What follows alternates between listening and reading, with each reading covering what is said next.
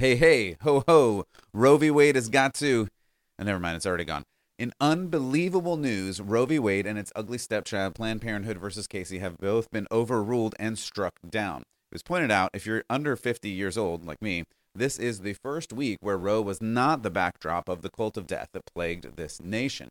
This is really, truly unbelievable news that I've personally hoped and prayed for for years, and I know many of you have as well. And I was unsure if I would ever actually see this happen while I'm alive or, or at least soon. All praise to Jesus Christ, who is the Lord of heaven and earth. Jesus did this, Jesus accomplished this to save people, especially in this instance, babies. Today, we'll look at two other incredible Supreme Court cases that dropped in the last week that could have additional far reaching implications. In addition to this Roe case, the Supreme Court has ruled on a school choice case in Maine and a concealed carry case in New York that help our freedom. Welcome to Church Public. I'm Matt Odegaard.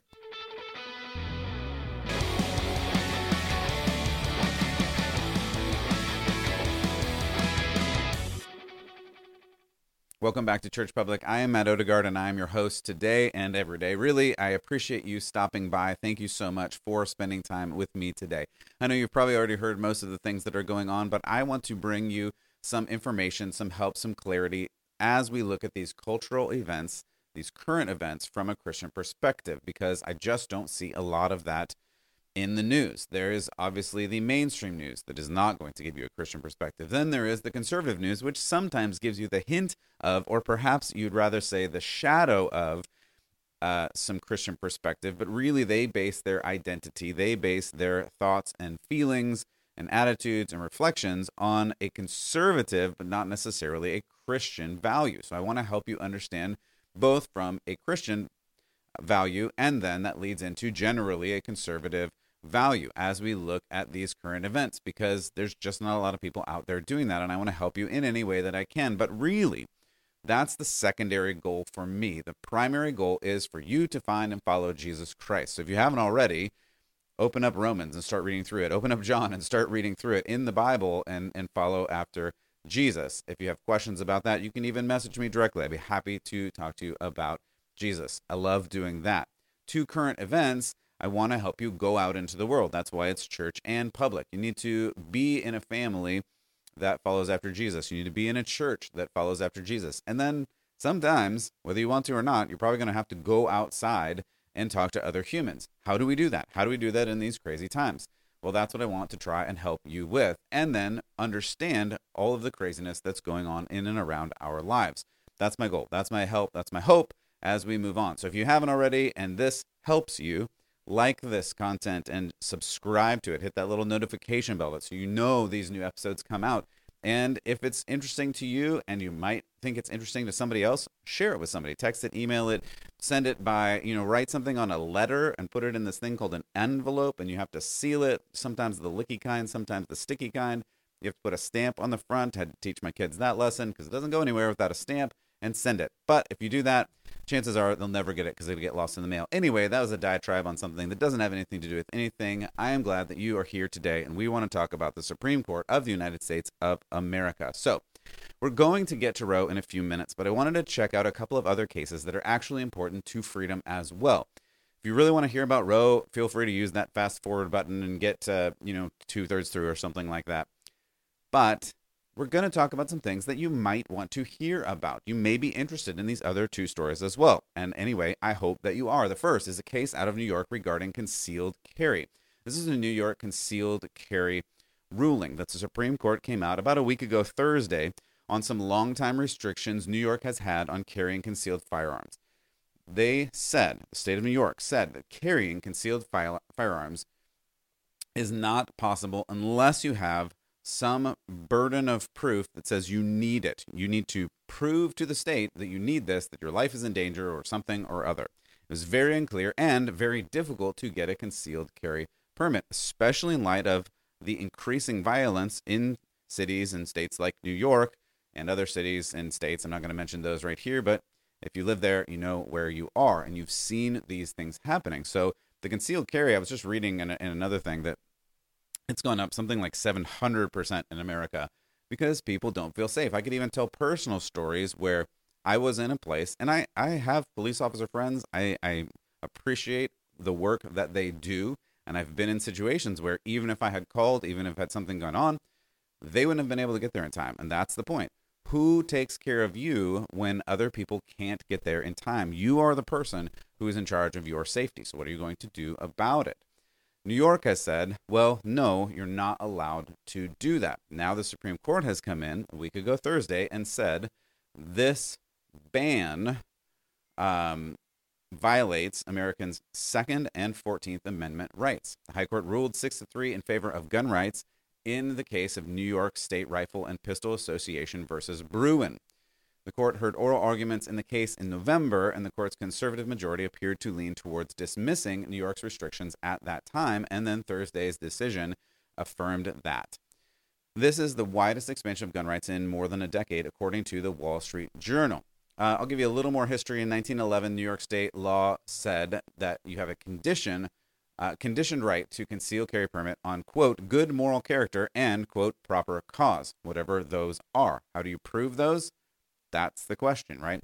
The Supreme Court majority opinion, written by Justice Clarence Thomas, said this unlawfully forces New Yorkers to demonstrate, quote, a special need for self defense. He goes on to say, we know of no other constitutional right that an individual may exercise only after demonstrating to government officers some special need. He continues on. I love Clarence Thomas, by the way. That is not how the First Amendment works when it comes to unpopular speech or the free exercise of religion. Let's pause there in his statement for a moment. He's exactly right. Do you have to ask for permission to say the things that you want to say? No, of course you don't. And that is the basis of the First Amendment. That's important. It's important because if you had to ask for things that other people don't approve of, you would never be able to say anything. And as an aside, that's what's going on in big tech right now. If you say something they don't like, it just disappears. This is a problem, but not the problem of the day. So he goes on to say it's not how the Sixth Amendment. So he says it's not how the First Amendment operates. It's not how the Sixth Amendment works when it comes to a defendant's right to confront the witnesses against him. And it's not how the Second Amendment works when it comes to public carry for self defense. This was Thomas's uh, writing about this issue. So this is a big win, as we have seen violence in New York, other cities skyrocket over the course of the last years, with leftist district attorneys either not prosecuting crimes or releasing criminals with very low to no sentencing, while at the same time penalizing law abiding citizens by not allowing them to protect themselves from the very criminals the government apparently won't prosecute. So, in the second SCOTUS uh, Supreme Court, I was talking to somebody and they had no idea what SCOTUS meant. Anyway, in the second SCOTUS case we review today, this may be the biggest win for religious liberty in a long time. And this comes out of Maine. Now, Admittedly, I've never been to Maine. Some of you probably have been to Maine. Some of you may have been from Maine. I appreciate that. I appreciate you. But according to World News, the Supreme Court sides with parents on school choice in Maine. So last Tuesday, the United States Supreme Court held the state of Maine cannot discriminate against parents who choose religious schools for their children. This decision is monumental um, in the battle for school choice as it reflects an argument the governments can discriminate against religious organizations in the provision of public benefits based on religious use. Instead, the court clarified such discrimination is just as unconstitutional as discrimination based on religious character or status, according to World News. So you have Supreme Court Chief Justice John Roberts, who said, quote, uh, Maine's non-sectarian requirement for its otherwise generally available tuition assistance payments violate the free exercise clause of the First Amendment, end quote. Okay, so here's the deal. Here's what's going on here. That was like a lot of Supreme Court language, so I want to unpack that for you for a moment. Maine is a very spread out state and apparently doesn't have schools close enough for all the children to get the education that their parents want. So, for decades, the state of Maine has said, parents, you can go to whatever school you want, and the money, the funding for the student, will follow to the school that you want to send them. This is a great thing. I think this should be possible in all states. That's another topic for another day. But the state of Maine said this is a thing. We will give you money to go to the school of your choice. But there was an asterisk there that said, except if your school is religious. Then you can't go because that's separating or crossing the line between the separation of church and states, and we won't fund religious education and blah, blah, blah, whatever. So this went to the High Court, to the Supreme Court. Um, according to World News, The Maine program puts religious schools and families that choose them in an unworkable situation. Parents must either forego otherwise generally available benefits and pay tuition at a religious school. And by the way, if you haven't checked this out already, often that is quite a lot of money. Or send their children to a secular school that does not meet their educational goals for their child. And I would add in, or faith goals. This is what I talk about here a lot. It may be something that you think about as well if you want your children educated in a certain value system, in a certain moral system, and I would say in a certain faith system, then the government funded school is not the school for you. That school is not interested in your values. It's not interested in your morals. It is definitely not interested in your faith. And we have seen that. I've reported on that over and over in schools that do wacky things, some would say immoral things, and definitely anti religious things. So these parents who want to send their children to schools that match their values, their morals, and their faith are disallowed from doing that in the state of Maine, though other people can send their kids to any school that they want and the state will pay for it. So, to go on in the World News article, for the religious schools in the state to be eligible in the program, they must abandon their religious mission. See, that's a problem. if you're telling a school that is religious, you can't be religious if you want to receive state funds, which many states and schools are told, then that's a problem. But here's the core of the argument to the state of Maine. And this is why it's different than other states, but it also may have implications in other states. We'll get to that in a second.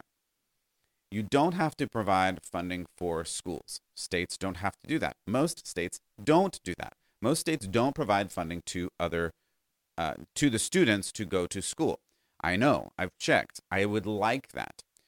But the Supreme Court said since you do provide funding to students for schools, you cannot deny the students the choice of where to put that funding, even if that funding goes to a religious school that meets the values and morals and faith of the parents that want to send their children to that schools. This is a really, really big decision, and I, am not honestly seeing reported very much, but it's something that we need to take note of, especially as parents, especially parents with children that are school age.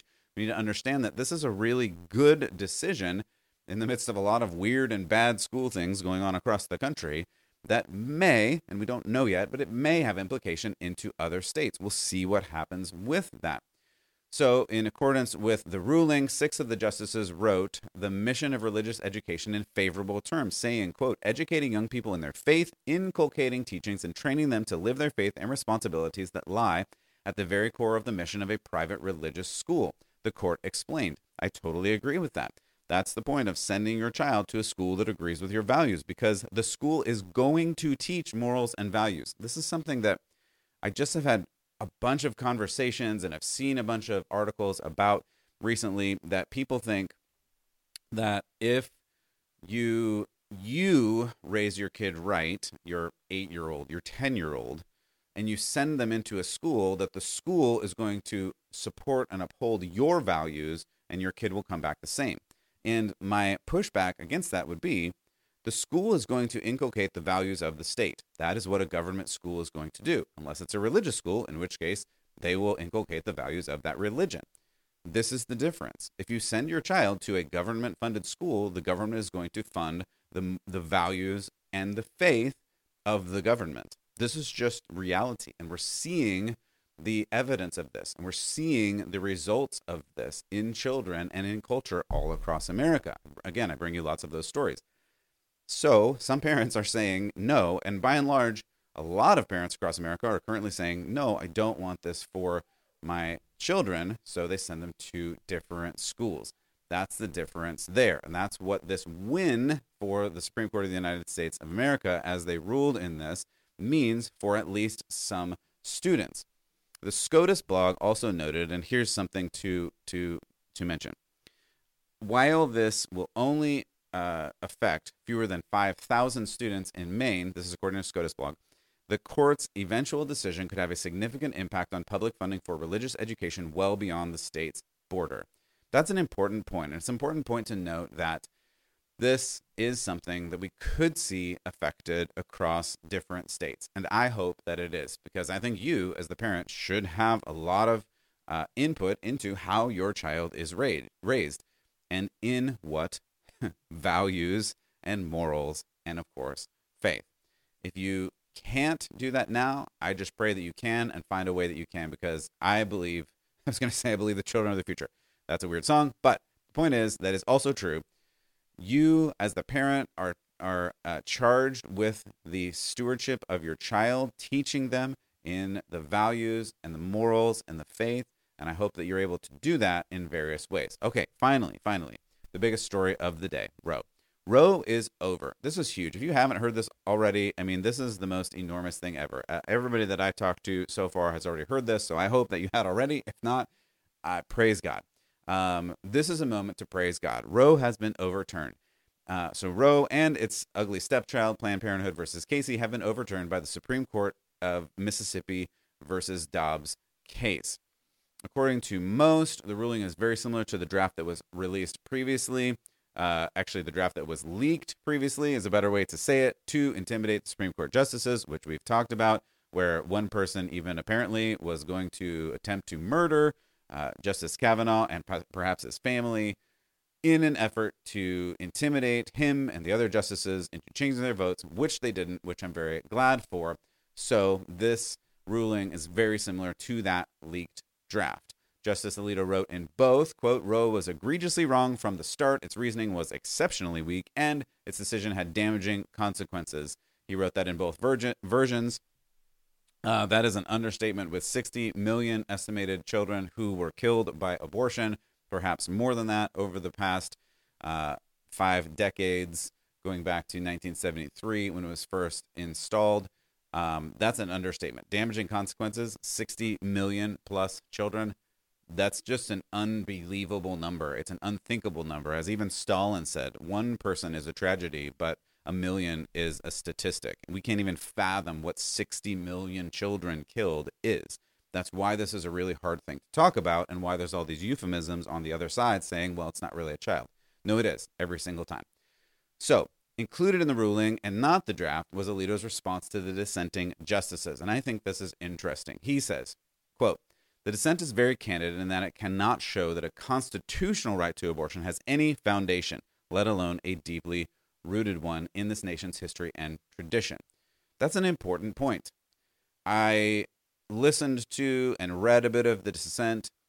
Um, I'll talk about that in a second, but but they don't reference the Constitution at all. Like they just don't reference the Constitution at all. They re- represent, uh, uh, you know, they they talk about the precedent. They talk about culture.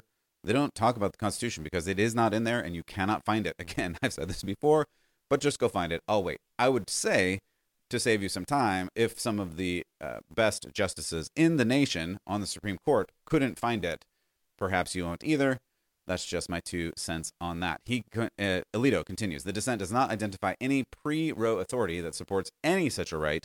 No state constitutional provision or statute, nor federal or state judicial precedent, not even a scholarly treatise. End quote.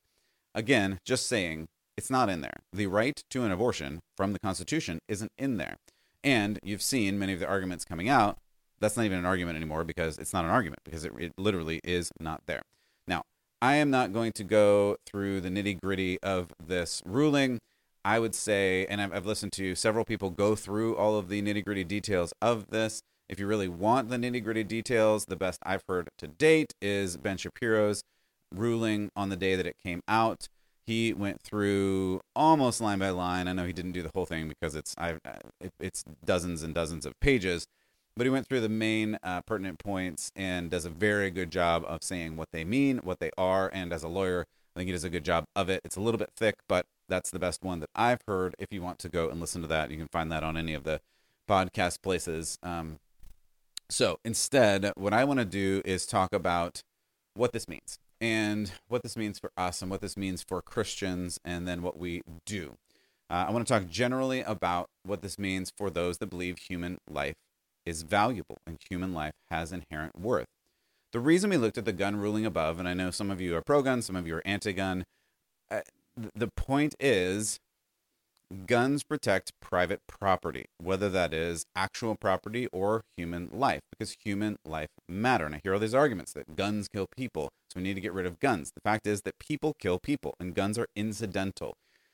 Go back to Cain and Abel. The first murder in the Bible was committed with something like a rock. Then there are knives and bats and bare hands, and of course, guns and many other weapons. The reason guns are important to law abiding citizens is to stop the bad guys. When there is a bad guy who is bigger and stronger and meaner and more determined than you, how do you protect yourself? Or worse, how do you protect your family? Sometimes you need assistance or a better tool. Not all of us are trained military soldiers or black belts whose hands are registered lethal weapons, and we need help. This is just the reality of the situation because human life is valuable. And this is what leads us back to Roe.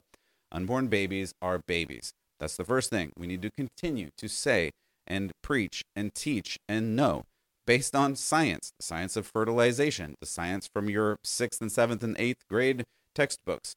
Fertilization occurs at conception. That is a human life. Human life is human life. It doesn't matter where you are, whether you occur in the womb, whether you occur out of the womb, whether you occur in a nursing home and you can't remember who you are. It doesn't matter where you are, you're still a human. This is just not an argument. Every bit of actual science agrees with this. Then, of course, the Bible, because we're talking about Christianity. Psalm 139, Luke 1 through 2. I've given you a lot of other verses over the over the weeks. The Bible says that human life is from God, and God knew you before you were born, and God knew who you were and who you were going to be. This is an important point to know and preach and teach and share with people because there is immense hope in that. And here is the hard one that people struggle to talk about and deal with. Regardless of the means of conception, a life is valuable and therefore has the right to live. While certain conceptions are immoral and illegal, like rape and incest and the like, this does not pass the guilt onto the baby. These immoral and illegal actions grieve God, the church, and they should grieve you. Yes, those people that commit these immoral and illegal actions should be prosecuted to the full extent of the law. That is justice. But abortion is murder. Reason, the natural law, the Bible all show us that murder is a great evil. We all know this inherently, but somehow take that off the shelf and hide it when it comes to babies in the womb. It doesn't make sense to me, but we do this. So, this decision is a huge win and should be celebrated by believers that hold value in human life. To continue on, I'm going to give the verse of the day early today. When justice is done, it is a joy to the righteous, but it is a terror to evildoers. Psalm, I'm sorry, Proverbs 21:15. That's Proverbs 21:15. And that's what we're seeing all over America, and oddly, even Canada and France, which doesn't make sense to me since they don't reside in America, but I'm seeing protests all over the world because of what happened in America in the government. Again, doesn't make sense. But what we're seeing is violent prote- protesters. I even saw a person with a flamethrower. They're throwing rocks. There is anger there is bitterness, there is seething, and it is this last gasp to hold on to the power to murder without consequences. This is a time to celebrate. Celebrate the millions of lives that will be saved by this. And it is also a time to comfort. Comfort the confused, comfort the hurting, comfort the broken, comfort those that don't know what to do and where to turn. And here is more good news. The church, Christians, are responsible for nearly all, at least most, of pregnancy centers and free clinics for mothers. If you want to get involved, if you want to do more, check your area for a pregnancy center. Give or volunteer. Check to see where your church already supports. In Texas, for instance, I just checked and there's a, at least 164 pregnancy resource centers around this state alone. I'm sure your state has many as well. And just as an aside, I was looking at this the other day, and it, it's it's curious to me. I have been told reliably, it has been reported reliably, even to Congress and the Senate, that for years we've been told Planned Parenthood does only three percent of their services as abortion. Only three percent of Planned Parenthood services are abortion, and they do all these other things to help women. That's what we have all been told. But if this is true, why are Planned Parenthoods closing all over the country? Because I checked, Planned Parenthoods, their whole big buildings are closing all over the country. If only 3% was abortions and 97% of what they do, shouldn't that not make any difference to what they do? It's just a question. I'll leave it to you to find that answer. Now, those that want to have babies, they need Jesus. Those that are fighting and crying and yelling and screaming, they need Jesus. Our babies will be born and grow, and they need Jesus. Our job as Christians is to tell people about Jesus. So, That's where I want to end. You can get into the nitty gritty of the decision. You can get into the nitty gritty of all of the things that are going on. There are a lot of of of people protesting. There's violence. There's screaming. There are all sorts of issues, and I don't think that's going to stop anytime soon because people are so upset by their lack of ability to do what they want to do, which is an inherent push against God. Because if you say that someone else has control over you, then you're not allowed to do everything that you want to do. And that is just back to the selfishness that we all have that we want to be the God of our life, and God also wants to be the God of your life. And somewhere you got to decide that battle. That's the role of Jesus. That's the role of telling people about Jesus. So, my point in this is we need to celebrate because this is a huge win to save innocent lives. It's huge. And I understand that some people are really struggling with this. And I understand that it's really hard for some people and they need Jesus too. So go, go out today. Go out celebrating what God has done and tell people about Jesus. Tell people how good Jesus is. And there is hope regardless of the circumstance, regardless how they even got to the circumstance. There is hope. And that's what we need to tell people. Always be prepared to give an answer for the hope that you have, as Peter told us. This is the way. So, for Church Public, I'm Matt Odegaard, and I pray that you keep the faith.